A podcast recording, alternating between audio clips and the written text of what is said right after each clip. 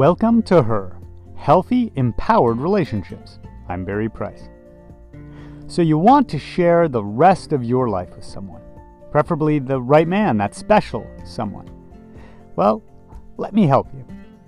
There are a few things that you have to know if you're going to get this done. If you just think about that statement, share the rest of my life with someone, there are a few things that go into it. First, this idea of the rest of my life. One of the things I see cause problems the most for clients and for women I talk to, like Mandy, was that she was always protecting herself from being hurt again the way she had been in the past, and looking forward to, hoping for the someday that that someone would show up. It's why she would get so anxious before a first date. Maybe it would finally happen and then her future fulfillment and love would happen. But maybe past pain would happen again and he would disappoint and hurt her like past men. This idea of the rest of my life brings up the idea of time. Are we carrying our past around with us in the present?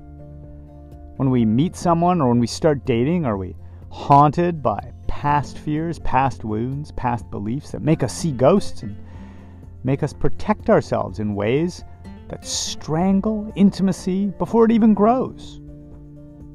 Are we already so excited about the fantasy of the future, our needs finally getting met, that we build up anticipatory pressure and also fear?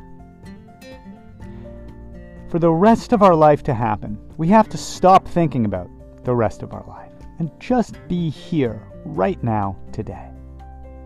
Learning to be fully content, fully healthy, and present with our feelings and meeting our needs right now, today, not basing who we think we are or what we should do on what our childhood was or our last relationships, and not looking forward to hoping for the day when our needs will be met magically through someone else or through some relationship that isn't here yet or if you are in a relationship, instead of focusing on past problems that you may have had or comparing the present to the past, or hoping that the future will change, what can you do today to actually have it feel loving and close?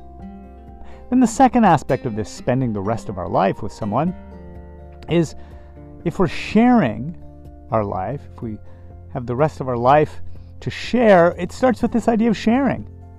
That's where powerful women quite often get really stuck with the idea of vulnerability. I don't want to get hurt. I'm afraid of rejection. I guarantee you, I promise you, that like my client Eileen, it was just about rejecting parts of yourself, parts of you that maybe a parent criticized or withheld love from when you showed that side of yourself. Something you've internalized now, thinking that it's not good enough when you're in this part of you. Many strong, powerful women have an overdeveloped masculine side energy and have started to believe that being in the feminine is not powerful, and yet both are powerful. So, sharing yourself means sharing from all parts of yourself, sharing all sides. Eileen would meet guys who thought she was amazing because she was hiding that she ever had uh, any problems. She was all sorted out. Didn't have any needs at all, which is unhealthy and unrealistic.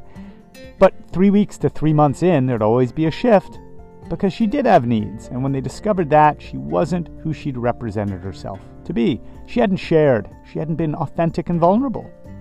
So ask yourself when you go out to meet people or go on dates or with your partner that you're in the relationship that you're in right now are you really, truly sharing all of who you are? If you have any blocks around that, then you may need to seek some assistance in helping heal and move past any resistance to truly opening up and sharing. And finally, we have this idea of that someone. If we want to share our life with someone, we need that someone, don't we? Well, we can learn here. What our pattern been? What kinds of men have you attracted? And what's the commonality? They tended to be people who are narcissists? And are you more of a codependent? What have you learned about yourself? Like my client Nancy, who by beginning to focus on her part in those partnerships, she began to learn what she could change and do differently, becoming the someone that was healthy enough to share her life with somebody for the rest of her life. That special someone is you. Becoming that healthy version of yourself is what will allow a healthy man into your life or allow the partner you're with to come close to you again. So, if you'd really like to share the rest of your life with someone, start by focusing on those three aspects and only think about doing it today.